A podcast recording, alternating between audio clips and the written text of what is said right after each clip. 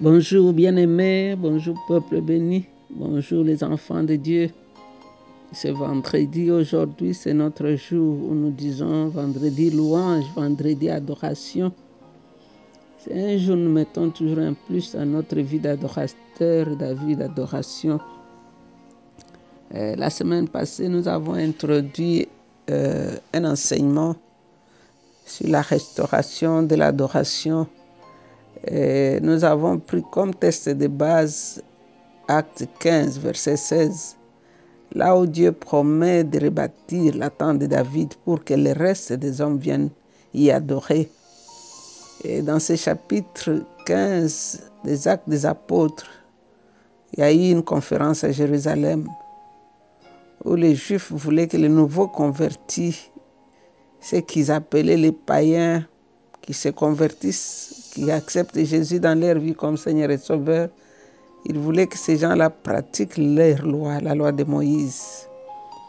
Alors, dans cette grande conférence, c'est comme ça que Jacques est allé prendre une prophétie qui était dans Amos 9, là où Dieu avait promis de rebâtir la tente de David.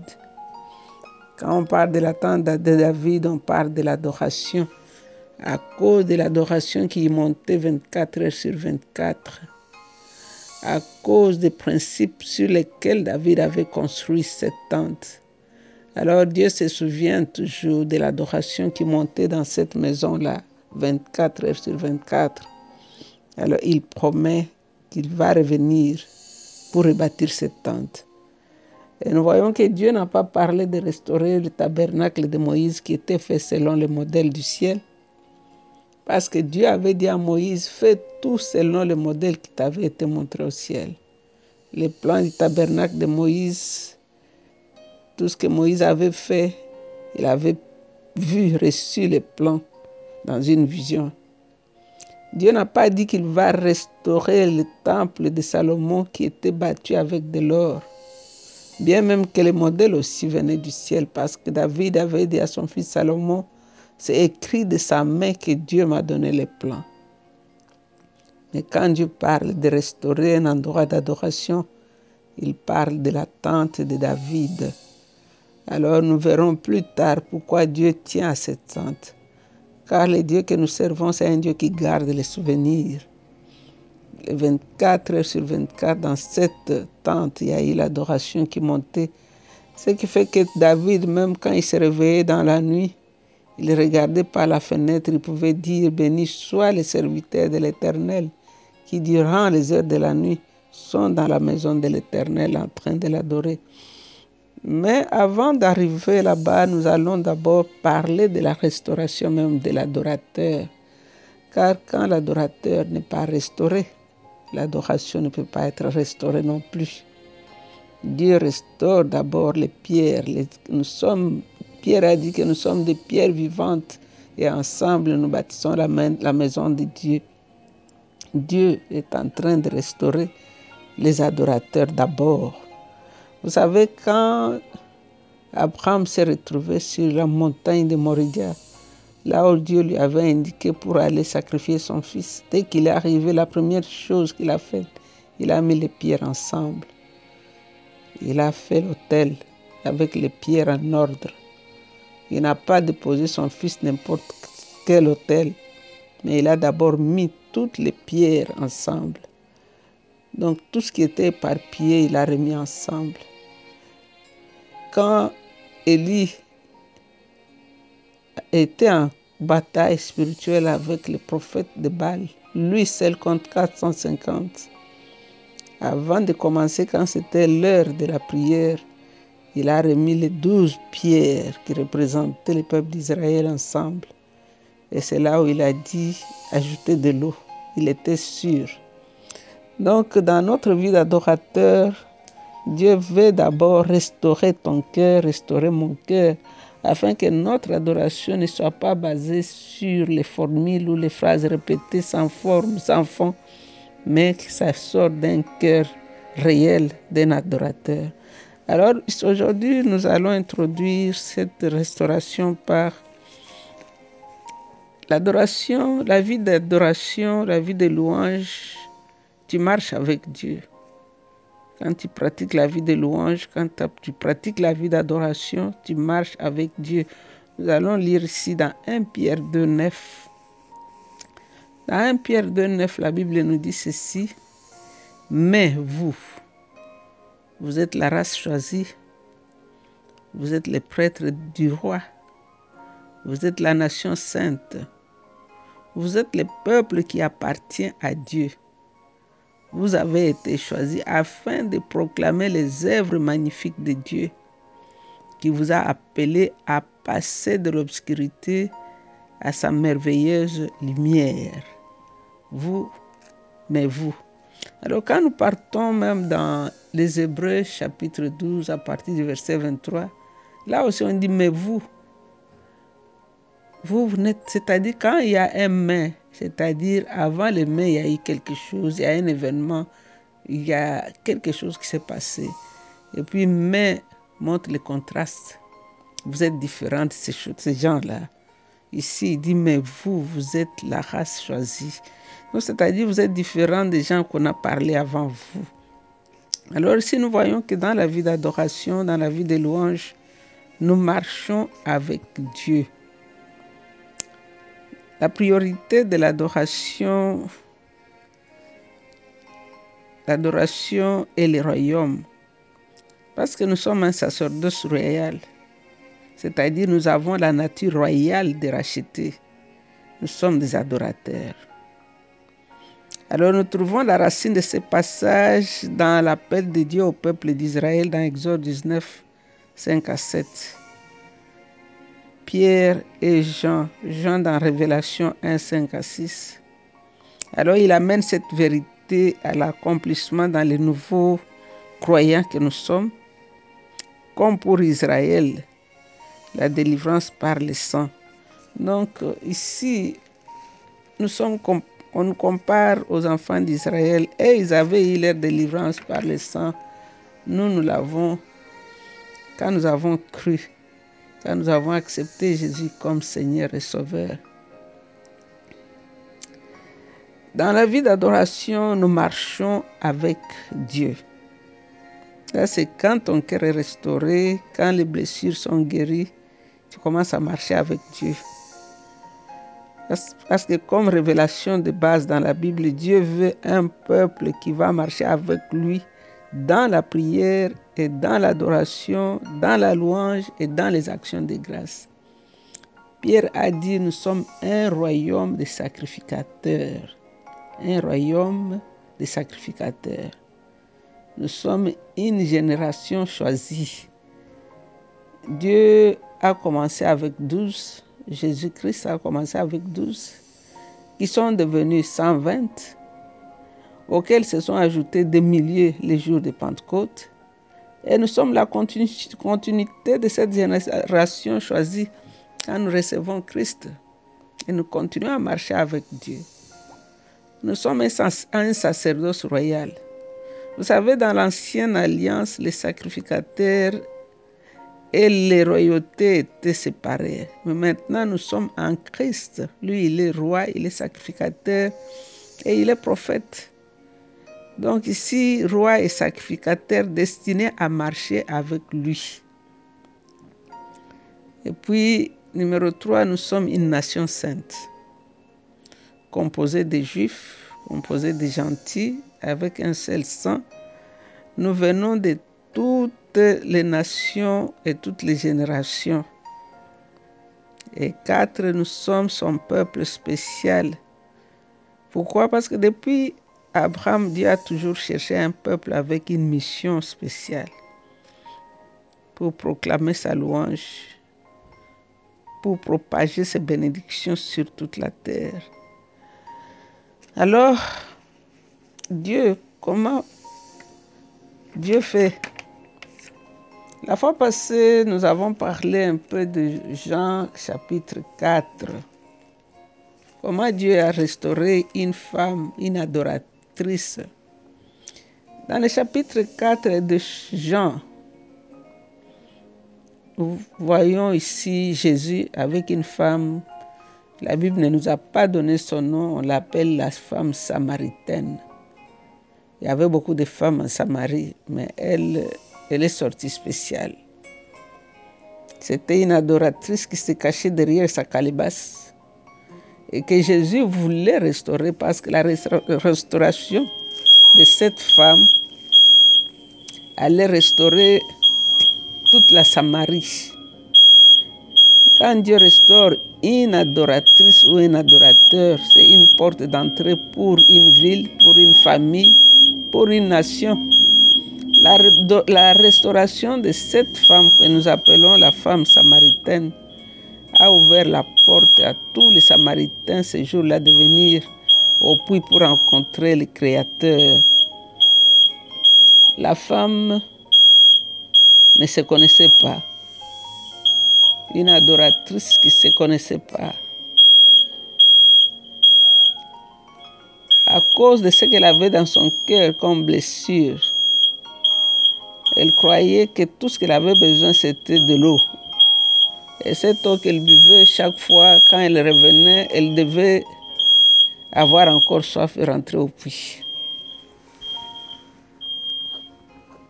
C'était une adoratrice qui ne se connaissait pas. Et Jésus avait comme mission de guérir cette adoratrice parce que il avait toute, une armée d'adorateurs qui se cachaient en Samarie, qui ne savaient pas qui ils étaient. Quand la femme a vu Jésus, elle a ignoré, mais le Seigneur savait pourquoi lui était là. Quand nous lisons le verset 21, Jésus lui dit, Crois-moi, le moment vient où vous n'adorez où vous allez adorer le Père, ni sur cette montagne, ni à Jérusalem. Car vous, les Samaritains, vous ne connaissez pas ce que vous adorez. Nous, les Juifs, nous connaissons ce que nous adorons, car le salut vient des Juifs. Mais le moment vient. Mais le moment vient. Vous savez, quand il y a mais, c'est-à-dire il y a pause, il y a quelque chose qui était avant, mais qui change maintenant. Mais le moment vient. Et il dit le moment est déjà là. Ce n'est plus le futur, c'est le présent. Le moment est déjà là où les vrais adorateurs vont adorer le Père en esprit et en vérité. Car le Père veut les adorateurs qu'il adore de cette façon. Dieu est esprit et ceux qui l'adorent doivent l'adorer en esprit et en vérité. Et la femme ici dit, je sais que le Messie va venir. Et quand il viendra, il nous expliquera tous. Et Jésus se révèle à cette femme, il dit, je suis moi qui te parle, je suis le Messie. C'est la première fois que Jésus a révélé son identité à une personne. Vous vous rappelez quand Pierre a dit, je sais, je crois que tu es le Messie, le Christ, le Fils de Dieu. Il a dit, ne dis, ne dis à personne, car c'est mon Père qui t'a révélé.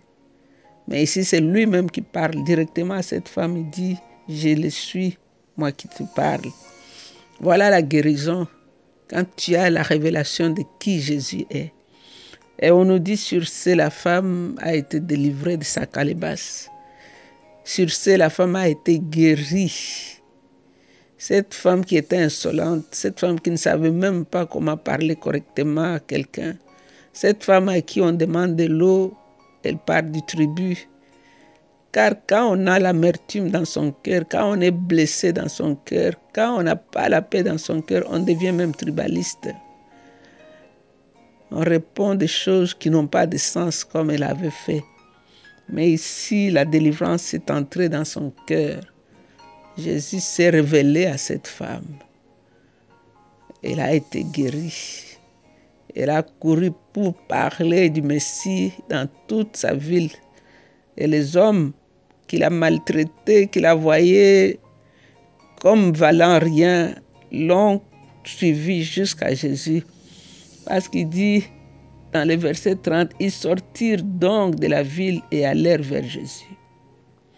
Ça, c'est ce que fait l'adorateur qui est restauré, qui est guéri. Elle amène le reste de sa ville, le reste de sa maison à Jésus. Et quand ces gens sont arrivés à Jésus, ils ont dit, Quand nous lisons le verset 39, il dit Beaucoup de Samaritains de cette ville crurent en Jésus. Parce que la femme leur avait déclaré Il m'a dit tout ce que j'ai fait. Alors, il y a encore beaucoup plus qui crurent à cause de ce qu'il disait lui-même et déclarait à la femme, maintenant nous croyons non seulement à cause de ce que tu as raconté, mais parce que nous l'avons entendu nous-mêmes. Et nous savons qu'il est vraiment le sauveur du monde. C'est les Samaritains qui ont reconnu que Jésus-Christ est le sauveur du monde. Voilà l'adoration. L'adoration vous donne la, la révélation. Ici, ces Samaritains ont rencontré le Messie. Ils ont été guéris de leur méchanceté. Vous savez, il y a eu un moment où les Samaritains ne voulaient même pas que Jésus traverse seulement leur ville. Ils voulaient passer, ils lui ont dit non, tu ne passes pas ici.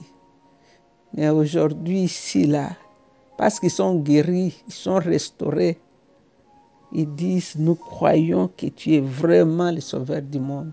Voilà de l'adoration. Nous croyons que tu es le sauveur du monde. Quand on est restauré, l'adoration devient vraie. C'est qu'il a dit à la femme samaritaine, mon Père cherche les vrais adorateurs qui vont l'adorer en esprit et en vérité. Voilà, adorer en esprit, voilà, adorer en vérité. Ils ont cru dans la vérité. La vérité que Jésus est le sauveur du monde. La vérité que Jésus est le Messie. Ils l'ont adoré. Donc nous allons l'adorer aussi. Nous voulons te dire merci, grand roi. Toi, la vérité incarnée du Père. Seigneur, tu es la vie du Père qui a été manifestée. Tu es le chemin qui conduit au Père. Laisse que mon âme puisse t'adorer, toi le grand roi, toi le réparateur des brèches. Seigneur, tu répares même les brèches que nous-mêmes on a créées dans nos propres vies. Comme cette femme samaritaine qui avait divorcé plusieurs fois, cinq fois divorcée, et sixième fois elle vivait d'un homme qui n'était pas son mari. Mais malgré ça, tu es entré dans la profondeur même de son puits pour la sortir de là. Elle-même, elle a déclaré que le puits était profond, donc le mal était profond.